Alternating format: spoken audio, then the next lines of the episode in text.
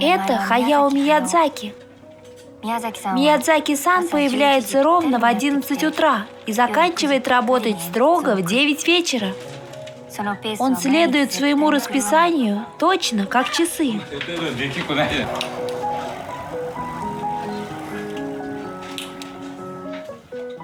Здравствуйте, друзья! Здравствуйте, здравствуйте! И с вами, как и всегда, Синий Дог Динозавр. И сегодня у нас в гостях Иван, Любовь, так вот почему Фурманов. Здравствуйте, Иван. Здравствуйте, Дмитрий Константинович. Здравствуйте, здравствуйте, рады вас видеть. Илья, скитающийся хмелевар Пелецкий. Здравствуйте, Илья. Да, привет.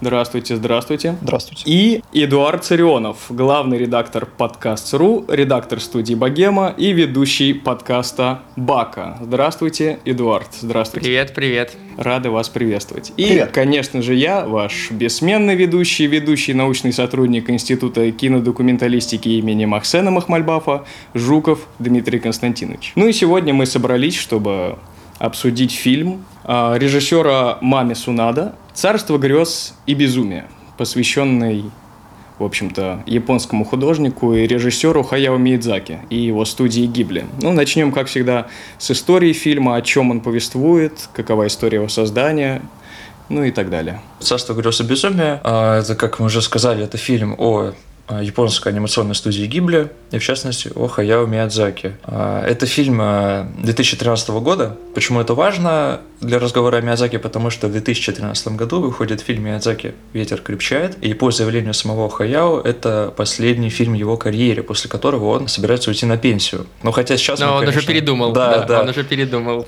Мы сейчас понимаем, что это уже неправда, потому что вот как раз в этом году, кстати, вот совсем скоро, через несколько месяцев, должен выйти его уже на этот раз последний фильм, видимо. Ну, он уже точно говорит, что последний, да. Фильм называется «Как поживаете?». Ну и возраст, в общем-то, да. Да, ему уже 80 с чем-то лет, уже 83, кажется. Но на момент съемок «Царство грез и безумия» последним фильмом был «Ветер крепчает». И вот э, фильм нам как раз-таки рассказывает о процессе производства э, «Ветер крепчает» и отчасти проливает свет на то, что происходит э, внутри студии, на то, как работает и сам Миядзаки, и его подчиненные, и его а, окружение, э, и заодно позволяет нам увидеть некоторые да, внутренние там, драмы и, и биографические перипетии и самого Миядзаки, и других э, если можно так выразиться, олдскульных японских аниматоров, режиссеров, э, которые начали снимать еще в 80-х, 90-х годах. В частности, много внимания фильму уделяется Исао Такахати, это старший товарищ Миядзаки, по-моему, его даже называют учителем Миядзаки. Ну и, э, конечно же, драмам студии Гибли в целом. Ну, там еще появляется эпизодический Хидаки Анно, который Евангелион снимал. Э, Только уже тут не в режиссерской роли, да, там достаточно и имен. Да, и э, даже и не только режиссеры, да, и Джо Хисаиши, легендарный композитор тоже Мгм. студии Гибли, вот, и сын э, Миядзаки, Гора Миядзаки, собственно, который Мгм. тоже тогда он как раз вот только недавно дебютировал как режиссер. Это Усика, давняя обитательница студии Гибли.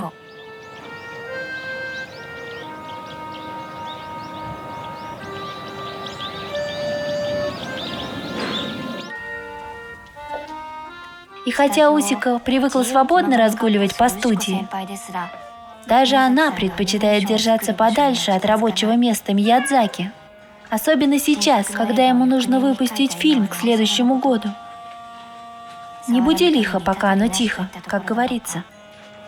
Да, если говорить, соответственно, о каком-то сюжетном э, построении, о композиции, то, в принципе, мы, наверное, могли бы выделить как минимум три э, линии разговора. Это вот непосредственно Мидзаки как художник и режиссер, э, Судзуки, его продюсер, и вот э, Такахата как раз-таки тоже художник и режиссер, уже упомянутый Ильей, но он, правда, несколько так в тени показан, на нем больше разговоров, чем его самого в кадре, да? Ну да. Ну, потому что «Царство грез и безумия» все-таки скорее про э, «Ветер крепчает», и Мгм. не совсем Мгм. про всю студию Гибли, а именно вот про этот последний, в кавычках, опять же, э, фильм Миядзаки. Поэтому Такахата там такой красной линией проходит, он появляется только в самом конце, и то мы слышим одну его фразу, которую он говорит, все остальное время он общается с Миядзаки, и мы это все в микрофоны не слышим. При этом это достаточно важная фраза, потому что на протяжении всего фильма говорят о том, что вот Такахата нашел Миядзаки, Такахата открыл Миядзаки, дал ему какой-то путь в этот мир, а сам он за замечает вот этой фразой, что на самом деле сам Мидзаки мне дал этот путь, потому что если бы я его не нашел, э, ну так, конечно, не буквально это стата, но если бы я его не нашел, то э, и сам бы не знаю, насколько бы далеко э, забрался здесь, да. Ну да, но у них вообще забавные отношения у Миядзаки в принципе со своим окружением, потому что э, мы все знаем Миядзаки как такого сказочника, который рассказывает истории для детей. На самом деле Миядзаки довольно жесткий критик и своих работ, и чужих работ, и довольно едкий э, старичок. Э, его, кстати, вот сам Хидеаки Анно, который появляется в, в этом фильме, он его э, в Blu-ray версии э, Навсекае, как раз где они первый раз работали вместе, он его называет дурным старикашкой. И у Миядзаки, Хидаки Анна и Такахаты, у них у всех, в принципе, вот такой склад ума, что ли, что они очень едкие сами по себе, и вот эта едкость по отношению к друг другу, э, но такая добрая едкость, которая связана с тем, что они близко общаются на протяжении всего фильма, прослеживается, по крайней мере, по отношению к Такахате, потому что Миядзаки все время говорит, что этот вообще фильм свой доделывать не будет, э, он вообще, типа, больше не снимает, и вообще ему не надо этим заниматься, но ты понимаешь, что он просто, ну, о своем друге так высказывается. Да, это особенно забавно, потому что в контексте того, что они уже в таком солидном возрасте оба находятся, это иногда звучит как такая перепалка действительно стариков. Просто.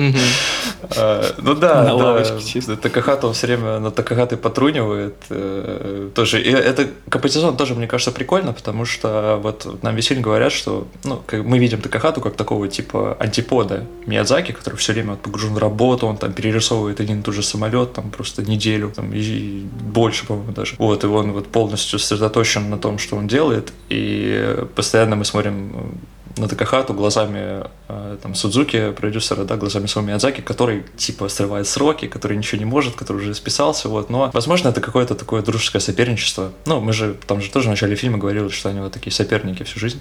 Угу. Вот, и, может быть, это просто им как бы э, дает мотивации э, лишней Э, что-то делать лучше и быстрее. Ну да. Ну, кстати, в фильме про это не говорят, но э, фильм Такахаты э, «Сказание принцессе Кагуэ», оно же в итоге летом тем не вышло. Действительно не успело. Оно вышло в ноябре аж э, того года. Но, но этот фильм был доделан, несмотря на то, что все говорили о том, что Кахата не хочет его доделывать. Ну да, лучше поздно, чем никогда. Да, насчет э, соперничества, там и в рамках самого фильма была дана пресс-конференция, вот одна из первых, где Судзуки, ему задает вопрос, а почему вы представляете одновременно два фильма от разных как бы студий, режиссеров, он объясняет, что да, это вот некоторая линия соперничества, скорее несколько подстегивающая так двух режиссеров и художников, чем просто какая-то вражда. Ну, от одной студии, от разных просто подразделений одной и той же студии mm-hmm. Гибли только. Ну да, причем это еще мило отчасти, потому что, по-моему, и в фильме об этом говорится, но можно самому как бы догадаться, что это вообще невыгодно. Экономически просто, да, выпускать mm-hmm. в, один, в один день, там, условно, делать премьеру двух таких крупных фильмов, потому что просто разойдется аудитория. А, да-да-да, там да. в связи с этим и был вопрос, почему же вы представ... анонсируете эти да. фильмы, да, в одно время, и вот он объясняет. Да, но им вот настолько это важно, какое-то их э, соперничество, да, и, может, иногда даже какое-то ребяческое, вот, что они готовы пожертвовать там деньгами и сборами, просто чтобы вот ну, такой сделать красивый, да, да, такой жест, да, да. Но он абсолютно символический, потому что они все понимают, что Такахата не успеет Они прям это проговаривают перед конференцией, что он не успеет, что, дай бог, осенью выйдет, но э, для того, чтобы Такахата все-таки доделал этот фильм, они решают его поставить в одну дату, чтобы у него вот это чувство соперничества э, заставило его все-таки там последние эти ключевые анимации дорисовать, которые нужно. Ну, как видно, Такахата настолько уверенный в себе человек, что его это не очень интересует, чтобы его кто-то подстегивал, в каком-то он своем темпе движется. Я очень смеюсь, что там продюсер говорил о том, что Такахата мне два года уже снится, только он. Да, там продюсер самый несчастный человек среди них, конечно. Никто работать не хочет. Ну, еще сын Миядзаки на втором месте. Ну да, город там просто, просто сам по себе несчастный, там не говорится почему. Вот, но у него очень грустное лицо. Ну, у Гуэру Миядзаки странная судьба просто. Я не знаю, mm-hmm. насколько это э, интересно здесь, в этом э, контексте обсуждать, но он же вообще не собирался, и он даже говорит в фильме, что он не собирался становиться аниматором. Да. И э, он все время чувствовал себя в тени э, Хаяо Миядзаки. И фильм, который первый он снял, он провалился, а второй, который он снимал э, со склонов Кокорико, его производство пришло пришлось как раз на трагедию на Фукусиме, про которую немножко говорят тоже в контексте mm-hmm. этого фильма. И э, Гора хотел, чтобы все отправились домой, чтобы были какое-то количество выходных, потому что трагедия мировая и так далее. На что Хаяо Миядзаки сказал, нет, все должны работать, мы должны успеть в срок, фильм нужно выпустить вовремя. И в итоге у них были жуткие кранчи для того, чтобы со складов Кокурико вышло летом того же года, когда случилась Фукусима, потому что, по словам старшего Миядзаки, э, люди должны отвлекаться и как-то спасаться в этих фильмах, и они должны выходить вовремя. Ну, это про как бы сроки и противовес э, Такахати, mm-hmm. да, которому все равно на сроки. И Гору Миядзаки, в принципе, было сложно с отцом работать, он завешивал раскадровки, чтобы Миядзаки старший не видел, что он там рисует.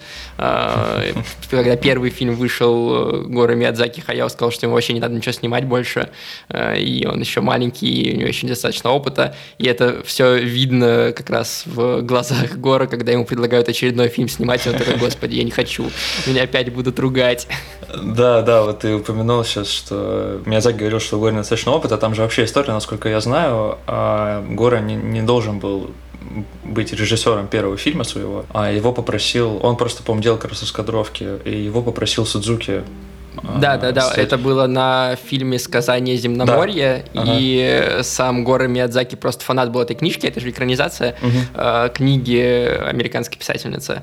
И э, никто не знал, кто будет режиссером, потому что Миядзаки добивался того, чтобы экранизировать эту книгу много-много лет.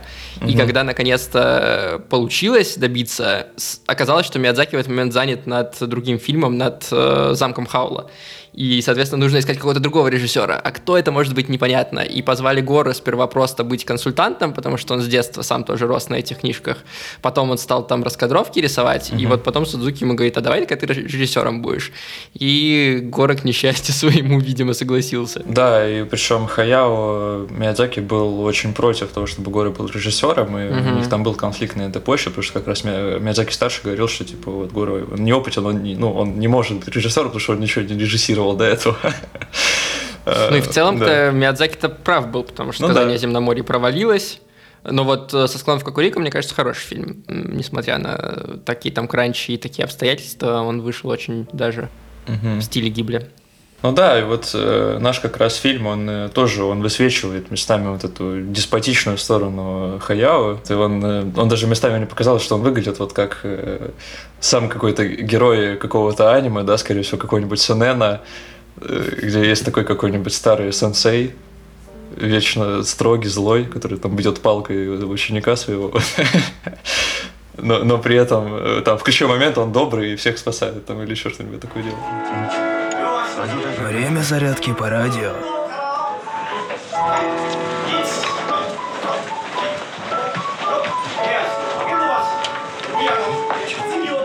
Погодите-ка, это другая версия, я так не умею.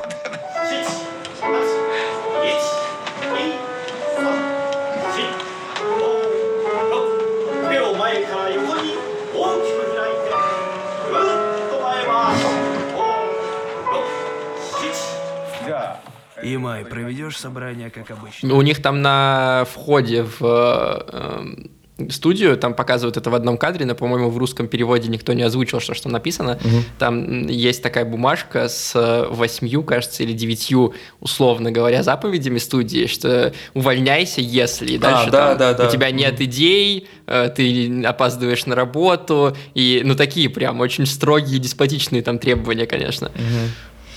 Да, там что-то на уровне, типа, если у тебя не горят глаза, то уходи. Да, да, да. Такой посыл, ну да.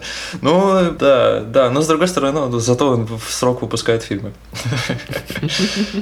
Ну, в этом смысле, да, этот э, фильм некоторым образом проблематизирует э, вот это явление фильмопроизводства, насколько нам важно уложиться в срок и чем мы готовы пожертвовать ради этого. То есть это вполне перед нами предстоит какой-то такой цех э, чуть ли не ремесленников, каждому из которых отправляется своя какая-то обязанность, должность. Ну, тут, правда, есть даже распределение ответственности, там, раскадровку делает, значит, Мидзаки, потом он отдает эту раскадровку другим художникам, эти художники уже свои имеют какие-то совещания, а там еще параллельно какая-то продюсерская линия движется, и все такой организм какой-то, даже механизм скорее. Ну да, который... там прям такая мастерская. Вот. Ну, по сути, так э, производство аниме и работает, причем в случае студии Гибли у них довольно довольно гибкие графики, как мы поняли по Такахате, опять же, и э, им позволяется то, что не позволяется многим другим студиям, и во многих других студиях это все еще более жестко и строго, скажем так, mm-hmm. то есть есть э, режиссер, есть у режиссера определенная команда аниматоров разной степени качества, кто-то делает ключевую анимацию, кто-то делает дополнительную анимацию, плюс есть э, сразу несколько менеджеров, обычно это 2-3 на один проект, чаще больше, которые занимаются тем, чтобы нужные кадры в нужный момент, в нужное время выходили, и обычно производство аниме, особенно сериалов, э, очень жестких сроках. Иногда даже бывает так, что ну, аниме выходит раз в неделю обычно, и, соответственно, бывает так, что эпизоды не готовы еще за неделю до того, как они должны опубликоваться, и доделываются вот ту неделю перед публикацией, которую должны и кранчатся, и вся эта работа в довольно тяжелых условиях. В этом смысле студия Гибли даже скорее хороший пример. Там в этом фильме упоминается еще Kyoto Animation, там как бы еще выше уровень, там большие зарплаты довольно, там э, очень заботятся о своих сотрудниках. Гибли стоит чуть на, пониже ниже на ступеньке, но тем не менее. Вот, и в производство аниме в целом такое очень проблемное. Тут скорее интересно, что царство грез и безумия чуть ли не единственный наш способ довольно глубоко заглянуть в то, как Гибли работает, потому что э, у Гибли, несмотря на то, что у них есть музей собственный, чего нет у многих других студий, mm. они очень закрыты в плане того, как производится аниме, как там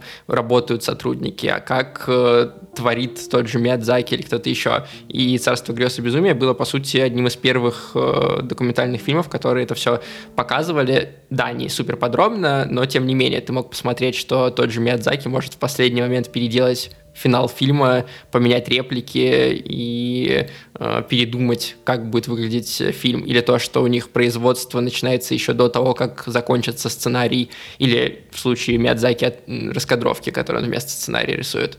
И это довольно интересно как раз с точки зрения того, как аниме делается, потому что обычно, конечно, сперва пишется сценарий, а потом уже начинается работа над ним.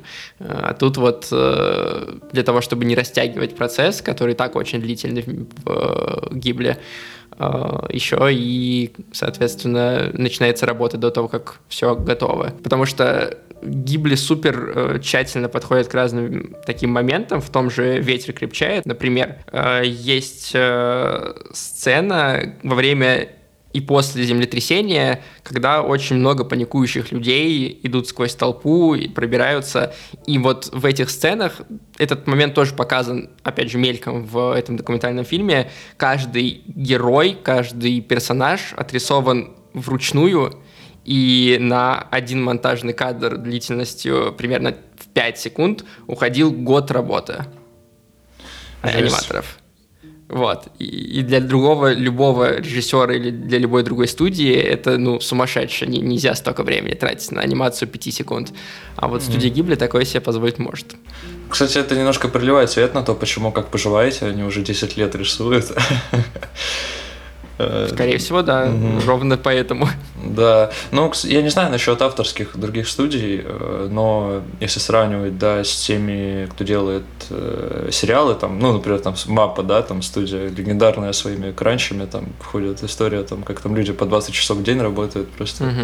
рисуют э, эти бесконечные там сюнены. Гибли же довольно маленькая студия, и маленькая и в плане штата, и в плане объема продакшена, да, то есть они довольно мало фильмов, в принципе, принципе, выпускают, и угу. они, мне кажется, у них такое очень особое место, а, потому что все держится как раз-таки во многом на авторитете Миядзаки. Просто поэтому, да, такая культовая и легендарная, вот, и, и они могут себе как бы поэтому позволить там затягивать э, сроки, очень долго все рисовать и выпускать не очень много фильмов, потому что они, ну, там, как минимум, они точно соберут какую-то аудиторию. В любом случае, что-то выходит. Там есть уморительный момент, когда у Миядзаки спрашивают, э, что будет со студией Гибли в будущем. Да. И он говорит, она развалится. Да. Это легендарно. Ну, мне кажется, это достаточно грустный, если честно, момент, чем уморительный, и он даже уходит так несколько от ответа, от всего этого разговора, просто указывает mm-hmm. вот э, э, режиссерке, вот смотрите, какая природа красивая. И это вообще вот некоторый такой лейтмотив здесь, иногда вот так с полухами просвечивающий, что Мидзаки обращает внимание на природу, на окружающую среду. Вот там до этого момента еще был такой фрагмент, когда он рассказывает о своем распорядке, насколько он плотный, и замечает, что на самом деле самое важное для меня это вот те проблески жизни, когда я могу посмотреть на мир, на людей, которые в нем живут, что-то заметить в них. Вот это и есть для меня жизнь, как бы все остальное, ну вот какой-то рабочий момент или еще что. Он не объясняет, что это, но он просто отмечает, что для него жизнь. Там вообще много вот этих философских моментов. Мне кажется, это еще один да, отдельный мотив э, важный в этом фильме, который и не про студию Гибли, и не про продакшн, не про производство, а просто про то, как Миядзаки вообще на мир смотрит и о чем он думает, потому что он рассуждает и как раз вот об этих моментах жизни, он рассуждает о э, будущем Японии э, и мира в целом, да, что будет и что-то грядет, и какие-то катаклизмы, и, как видим, мы в 2013 году в целом был прав, катаклизмы глобальные гря- грянули.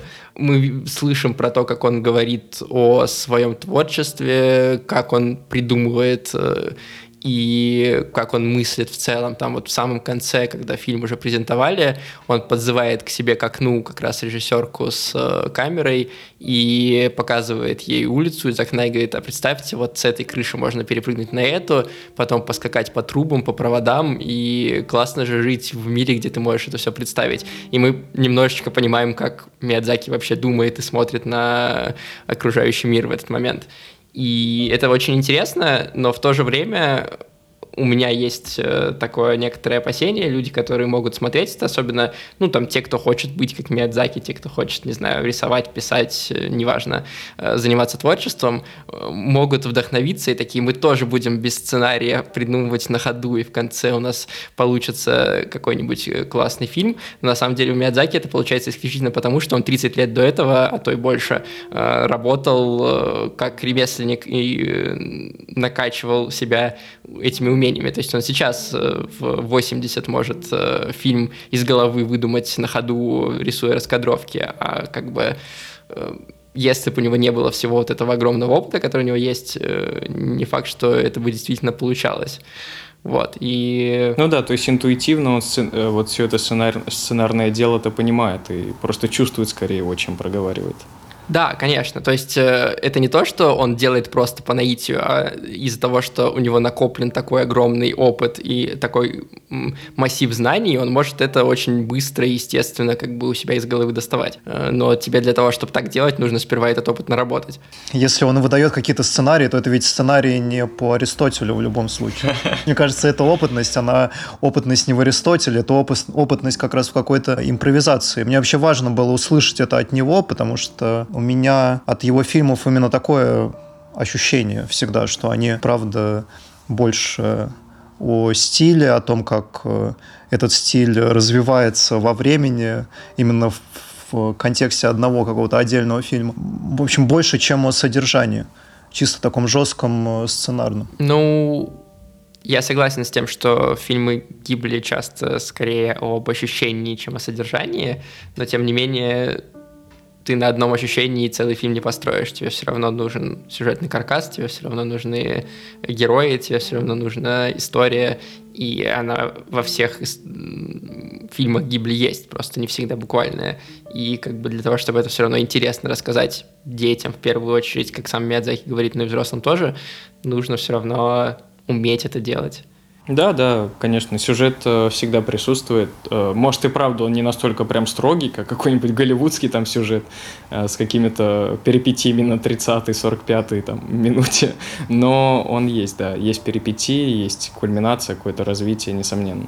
Ну, интересно, что в этом фильме, в документальном, тоже есть, э, конечно, не сюжет, не э, какие-то там кульминация, развязка, завязка, но есть постоянные смены настроения и смены заряда у всей этой истории. То есть э, мы то находимся на подъеме, когда Миядзаки веселится, смеется, ставит музыку, и нам кажется, что он счастлив во время работы, то у нас, наоборот, заряд меняется на его...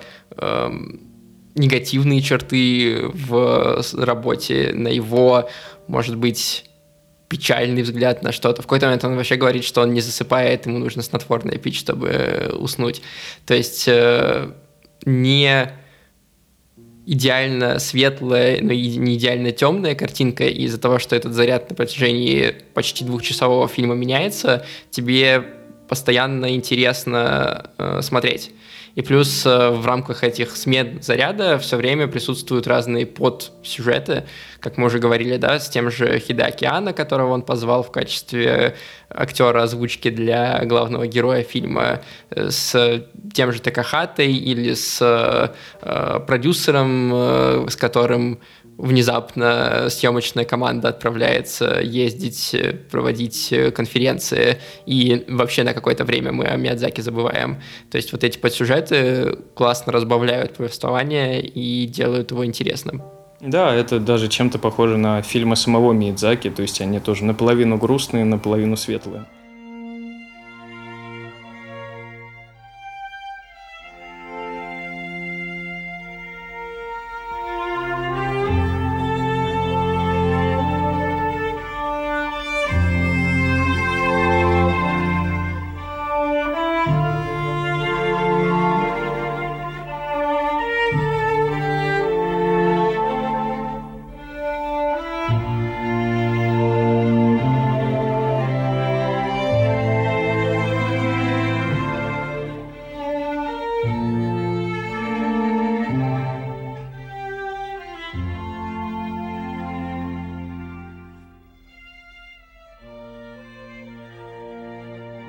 Когда вот обсуждали, да, до записи, мы высказывали свои ощущения по поводу того, как здесь взаимодействуют свет и тьма, да, в этом фильме. И у меня была мысль о том, что тьма здесь скорее, можно сказать, что она прорастает через свет, да, может быть, она мерцает постоянно где-то на горизонте. А, это, мне кажется, отражает и в целом характер а, студии Гибли. То есть вроде бы все очень благостно, и вроде бы все связано с а, восхищением Миядзаки и всеобщим поклонением и всем остальным, и вовлеченностью в процесс. С другой стороны, постоянно то и дело что-то проскакивает, проскакивают какие-то такие микронадрывы, которые мы в этом фильме, опять же, то и дело замечаем, но они как будто бы не получают никакого развития. Это и ситуация с Гора, например, и ситуация с э, командой художников. Там одна художница замечает, насколько тяжелые здесь условия, что люди не справляются. Ну и сами вот эти отчаянные какие-то реплики Миядзаки, что он уже устал и прочее, прочее. Я еще дополню, что там художница не только говорит, что у них тяжелые условия, но там был еще очень важный момент. Она говорит, что очень э, многие ребята, которые приходят работать в студию Гибли, они как бы жертвуют своим талантом ради э, того, чтобы делать фильмы Миядзаки, да, что они да, да. настолько отдаются его идеям, э, вместо того, да, чтобы заниматься, там, может быть, чем-то своим, что они просто после этого выгорают, и у них уже вообще ничего не остается э, там на какое-то свое творчество. Вот в этом тоже, мне кажется, есть какая-то трагичность. Но тут, кстати, надо сделать пометку, что это на самом деле не только э, о студии Гибли. Да, конечно. Это в целом о как бы индустрии аниме. У тебя есть очень маленькое количество успешных э, режиссеров, чьи э, сериалы, которые они режиссируют, или полнометражные фильмы особенно, получают какую-то известность, популярность, а большинство аниматоров и художников на самом деле на вторых, третьих, четвертых ролях э, в этих студиях, и это абсолютно как бы естественная история. И абсолютно естественная история то, что как только человек с хорошим талантом наконец обретает какую-то самостоятельность, он э, как бы выпархивает из гнезда и уходит куда-то дальше двигаться. Другое дело, что э, там в той же студии Гибли были попытки давать молодым делать фильмы. Например, они однажды делали фильм «Здесь слышен океан», и там э, все производство делали молодые сотрудники студии Гибли э, под надзором, понятное дело, но сами и сами выбирали тему, и сами делали. В итоге фильм провалился. Он все еще хороший, на мой взгляд, но он э, плохие отзывы от критиков получил и не собрал просмотры, и поэтому э, больше таких экспериментов студия Гибли не ставила. И тот же Хидаки Ана, который изначально начинал свою карьеру, конечно, еще не появившийся на студии Гибли, но работал с этой командой над Навсекай он в какой-то момент после Навсекай ушел в свободное плавание и начал заниматься своими проектами, потому что он понимал, что он как бы чуть больше, чем просто сотрудник э, Гибли. И это ну, распространенная история, в принципе, для индустрии. И второе, что мне кажется важно понимать в этом контексте, что часто вот эти фразы и размышления Миядзаки, которые нам кажутся печальными, трагичными или грустными, или едкими, на самом деле, опять же, это мое ощущение, да, э, на самом деле просто скрывают то, что он на самом деле думает, потому что зачастую, ну, та же фраза про то, что студия Гибли умрет, или э, в какой-то момент он размышляет, э, приносит ли ему создание фильмов счастье, он говорит, нет, они приносят только страдания, но мы же прекрасно понимаем, что человек э, э такого таланта и такой любви к тому, что он делает, который не может просто не делать фильмы, на самом деле вот в этом всем страдании царстве грез получает на самом деле это удовольствие. И это его как бы жизнь вся из этого состоит, и его счастье в том числе из этого состоит. И он немножечко привирает, когда это говорит, и обманывает зрителя. И мне кажется, иногда даже специально обманывает зрителя. И когда ты это держишь в голове, вот эти все трагичные темные моменты становятся, не сказать, чтобы светлыми, но менее э, грустными и менее какими-то вызывающими неприязнь, может быть, даже к студии Гибли, потому что я видел такие отзывы, что люди, посмотрев этот фильм, такие, все, мое детство разрушено, я совсем не, иначе себе представлял этих людей и то, как там работают. Э, ну, как бы, э, и бог с вами. Вот. И, и это, ну, как бы, когда ты держишь это в голове, фильм становится чуть-чуть другим. Ну да, кстати, мне нравится эта мысль, на самом деле, вот, э, возможно, правда, есть какой-то какой образ Миядзаки, который он сам на себе носит, от такого угрюмого старика, который, типа, которому ничего не нравится, который такой вечно меланхоличный. И, возможно, просто это как-то его, может быть, э, реакция защитная или там просто как-то на контрасте, вот как на самом так получилось, да, с его образом вот этого доброго такого волшебника, который ему как бы, ну, приписывает публика, да, исторически, там еще с первых фильмов, что он вот такой сказочник, он там с белой бородой, да, вот в фартуке, ну, как в фильме, собственно, ходит. А, и вот такой он весь какой-то э, добрый, мудрый, вот, а он, э, а, а в жизни он, получается, он вечно ворчит, что-то ему все не нравится, он там говорит, что э, он страдает, вот, и вообще он ничего снимать не любит, вот, но да, явно тут как-то посередине все где-то. Потому что вот добрая вот эта сторона Миядзаки, да, вот этого волшебника условно, она же тоже проявляется в фильме. Когда он как будто да. бы немножко расслабляется, он там детей встречает, да, начинает играться, с ними что-то расспрашивать. Просто там есть момент, который, мне кажется, просто, ну, как бы очень характерный и как раз, ну, подталкивает, ну, меня, например, к этому выводу, когда он говорит э, гениальный монтаж абсолютно в, этой, в этом моменте, когда он говорит сперва режиссерке как раз, что э, эти атаку, они увлекаются слишком своими интересами, ничего не делают э, и смотрят только на предмет своего восхищения. Его режиссерка спрашивает, а вы не атак? Он говорит, нет. А потом показывает сцену, где он вместе с Хидеокеана играется самолетиком и обсуждает, какие же классные самолеты этот делает э, пируэты, переворачивается, у него ломаются пропеллеры. Они на эту тему шутят. То, что Миядзаки говорит, и то, как он себя ведет, не всегда совпадает и мэтчится. Иногда он как бы привирает. Ну да, ну да.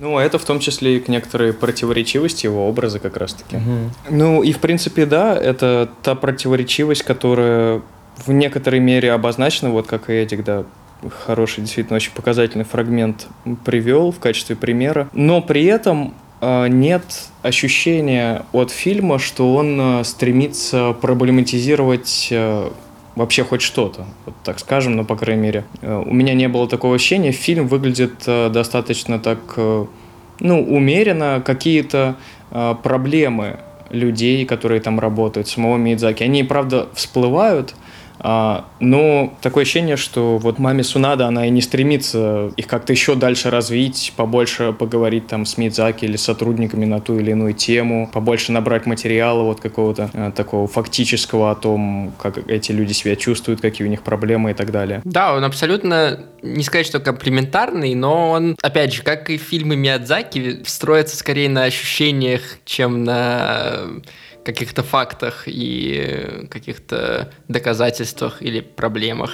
И мне кажется, в этом в том числе на самом деле прелесть этого фильма, потому что он как будто бы вторит тому, что делает сама студия Гибли, и иногда напоминает э, сами фильмы Гибли по ощущениям, атмосфере. Это в том числе это музыка достигается, которая взята из э, фильмов Гибли, в том числе кадрами из фильмов Гибли, mm-hmm. но э, мне кажется, что как раз для фанатов этой студии это снято, не для тех, кто хочет больше просто узнать и разобраться в том, как работает индустрия, для этого есть другие документалки, а именно вот для тех, кто хочет просто еще немного э, пожить в ощущениях после просмотра того же «Ветер крепчает». Ну да, это однозначно, это фильм, как бы, снятый поклонником студии Гибли, и Миядзаки в частности, и это, ну, мне кажется, это его одновременно и сильное, и слабое место. Слабое, потому что вот, э, ну, чувствуется этот вайп, да, что мы пришли, как бы, мы пришли на студию, чтобы вот э, восхищаться изначально, да, уже с таким настроем, э, и когда ну да, там еще такой постоянно, извини, перебью тебя, кадр э, с, с надписью письмом? «Позвольте да. мне посмотреть, как э, вы работаете». Да, э, вот, и это, с одной стороны, круто, потому что благодаря этому, как бы, ну, действительно, в некоторых моментах, ну, получается что-то действительно очень светлое и даже поэтичное. Вот. А с другой стороны, да, когда мы, вот, э, казалось бы, находим что-то, что можно развить, да, какие-то проблемы, а, и вот как раз посмотреть не только на то, как, э, какой вот Миядзаки классный и а, какое волшебное место студии Гибли, что безусловно правда, вот, но и, но и увидеть какую-то вот темную сторону, да, мрачную. Не, не для того, чтобы, да, просто вот, э, чтобы как-то опорочить, да, а потому что это добавило бы глубины просто фильму. Вот, этого не происходит, но, в принципе, можно это и оправдать, да, да вот потому именно. что режиссер как бы не обязан этого делать, да, вот, но это могло бы, мне кажется, это пошло бы на пользу. Ну, слушай, не обязан делать. Все-таки э, ведь искусство, оно как раз-таки особенно такое вот э, искусство нарративное, куда относится и кинематограф, работает на контрапунктах, да, нам дают какой-то тезис, потом угу. антитезис, и вот так идет развитие как бы нашего действия. А тут как бы получается больше тезисов, чем антитезисов. Антитезисы, они настолько вот э, слабо даны, такого легкого оттенка, что и не понимаешь э, как бы, как развивается этот сюжет. Он больше развивается вот именно что в какой-то хронологической последовательности. Вот первый этап создания фильма «Раскадровка», второй этап, значит, работа команды, вместе с этим продюсерское представление, э, значит, там репетиции, озвучка, первые показы, все. То есть как бы сюжет чисто на вот такой хронологической, фактологической какой-то последовательности. Но здесь нет вот этого чисто художественного элемента сюжетного, который должен именно что выстраиваться на контрапункт. Мне кажется, здесь должен неправильное слово, потому что таким образом мы как раз опять идем в сторону э, голливудского представления о том, как должно кино работать.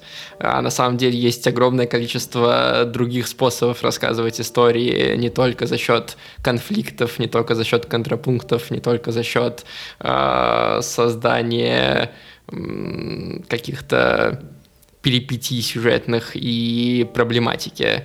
И, опять же, иначе бы фильмы того же Гибли и того же Миядзаки не работали бы некоторые, по крайней мере. Э, также, мне кажется, и здесь. То есть э, ты можешь, конечно, записать это в отрицательную, в какой-то там типа столбик э, минусов этого фильма, но мне кажется, это такое ощущение возникает только потому, что ты неправильный шаблон при прикладываешь к нему, а не потому, что он сам по себе чем-то плох. Ну да, но не должен, безусловно. Это, это, мне кажется, разговор скорее не о том, что, что типа, раскидать на минусы и плюсы, а о том, что, ну вот у меня и у ребят, как я понял, просто есть ощущение, что что-то не хватило.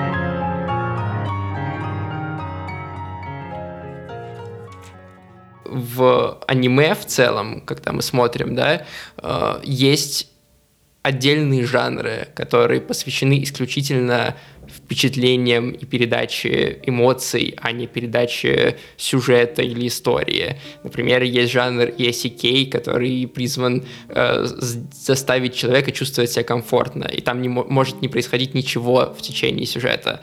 Там могут девочки ходить в походы, э, ставить костры, и там не будет никаких конфликтов ни между ними, ни между ними их родителями, ни между ними и природой, хотя там тоже все это можно было бы проблематизировать очень легко. Там родители не отпускают ребенка в поход, потому что боятся за него, он э, должен с этому сопротивляться, потом он взрослеет, очень легко раскрутить понятные конфликты и сюжеты, но э, в этом жанре намеренно это избегается для того, чтобы человек, который смотрит это все, почувствовал себя хорошо, когда он смотрит э, этот сериал, почувствовал комфорт, э, уют э, и э, отдохнул от э, обыденной жизни. И, и от сложной, даже не столько обыденной, сколько вот именно конфликтной, заполненной конфликтами жизни.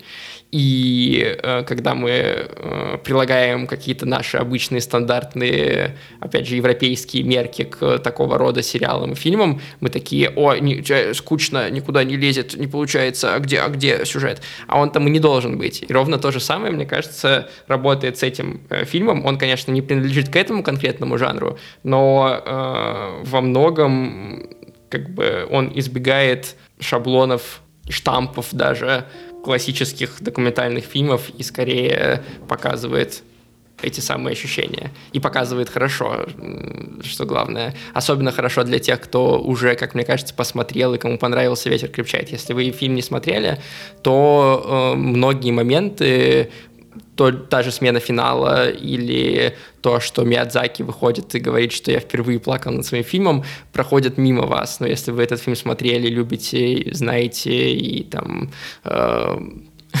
злитесь на то, что Оскар ему не дали, вы э, испытаете бурю эмоций, и ровно этого фильм и добивается, а не того, чтобы рассказать, как студия Гибли работает. Ну да, я могу одновременно чуть-чуть поспорить и поддержать. Э, чуть поспорить в том плане, что фильм э, э, все-таки вот, если говорить формально, как он снят, то он все-таки производит впечатление вот такого классического документального кино, типа с говорящими головами.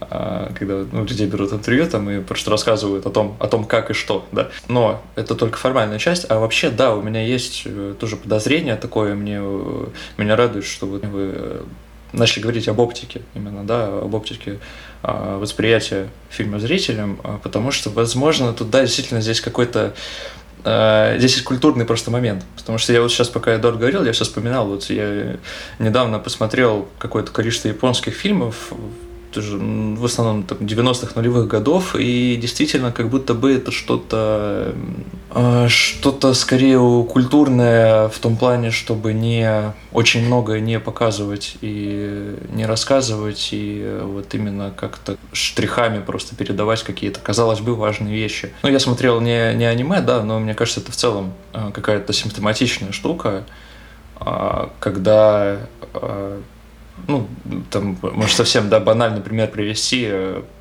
там, со средневековым Михай, да, допустим, когда, ну, там это просто введено в абсолют, чтобы не говорить о том, что ты хочешь сказать, а просто очень легонько касаться вещей, да, о которых ты говоришь, но не более того, а все остальное, оно как бы, ну, просто оно, вот, оно есть. И оно остается, ты должен там это или почувствовать, или как-то э, интуитивно осознать вот или еще как-то. Вот как Просто так. у японцев даже есть, э, у них сложно со словом красота, потому что у них есть сразу несколько разных слов, которые обозначают это понятие, и они отличаются по оттенкам значения. Э, и, например, у них есть такое слово, которое звучит как «юген», оно переводится дословно на русский как «сокровенный», наверное, э, одновременно «сокровенный» и «сокрытый». Э, и это слово применяется, когда речь идет о красоте несказанного, когда есть что-то сокрытое в мире, что мы не видим, но скорее ощущаем и чувствуем. Там вот есть, например, такой британский философ Алан Уотс, э, он как раз исследовал эти все вопросы того, как красота работает в Японии и в Азии в целом. И он говорил, тяжело европейцам э, объяснить, что такое юген, Понятно, что это непереводимо, но когда мы видим солнце заходит за холм или гуси летят на фоне закатного неба, что это, если не Юген? И вот когда ты смотришь определенные фильмы студии Гибли, да, не все, и когда ты смотришь конкретно этот фильм о студии Гибли, как мне, опять же, кажется, главная цель его, чтобы ты, как зритель, вот этот Юген в какой-то момент испытал посмотрел на то, как нам просто показывают зачем-то кроны деревьев, и Миядзаки пытается зачем-то залезть на ветку и спрашивает, сломается она или нет, и ты такой, ну да, вот, я понял все.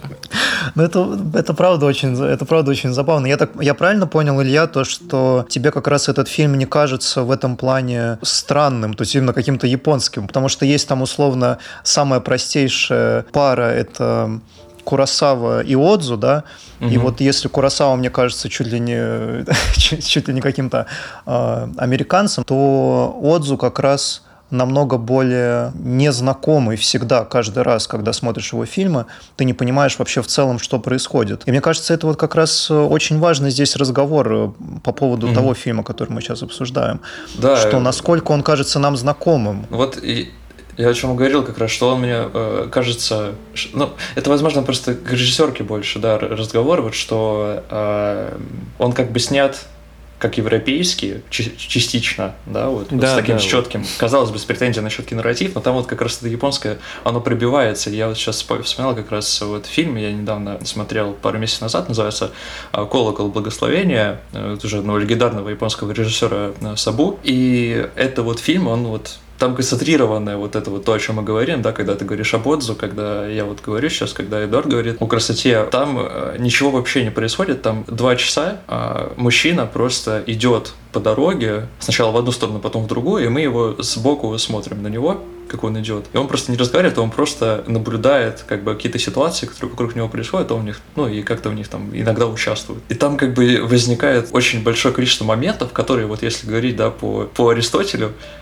которые должны быть развиты. Там возникает огромное количество ружей, да, которые никак не, не выстреливают. Вот. Но когда ты досматриваешь фильм, ты понимаешь, что это вообще все не важно. А, и что речь была именно не, не вот о том, чтобы э, наблюдать за развитием героя, да, за какими-то конфликтными проблемами. Вся поэзия, она происходит где-то вообще в другом месте, на самом деле. А мы просто смотрим на вот какие-то там отблески. Ну, это действительно, кстати, важно, то, что отметил Эдуард, и куда мы перевели наш разговор, что на такое кино важно посмотреть э, все-таки не каким-то Европа или американоцентричным взглядом и вспомнить действительно Отзу и других, э, именно что японских деятелей, да, вот Илья и Хайку у нас тут вспомнил, это правда, да. Тогда это больше понимания. Но я соглашусь с Ильей, вот сама формальная а, структура фильма, обманывает нас в том, что это фильм а, по Аристотелю. Вот сама, сам факт хронологичности происходящего, а, который как будто бы требует какого-то разви- развития, здесь есть, но оно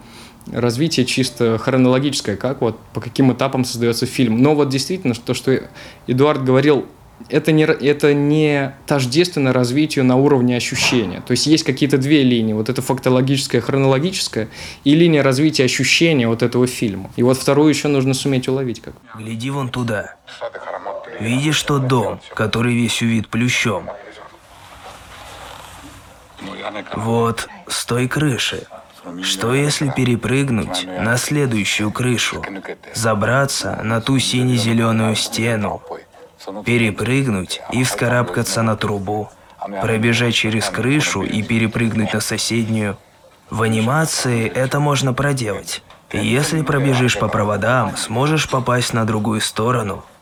Когда смотришь сверху, тебе открывается так много всего.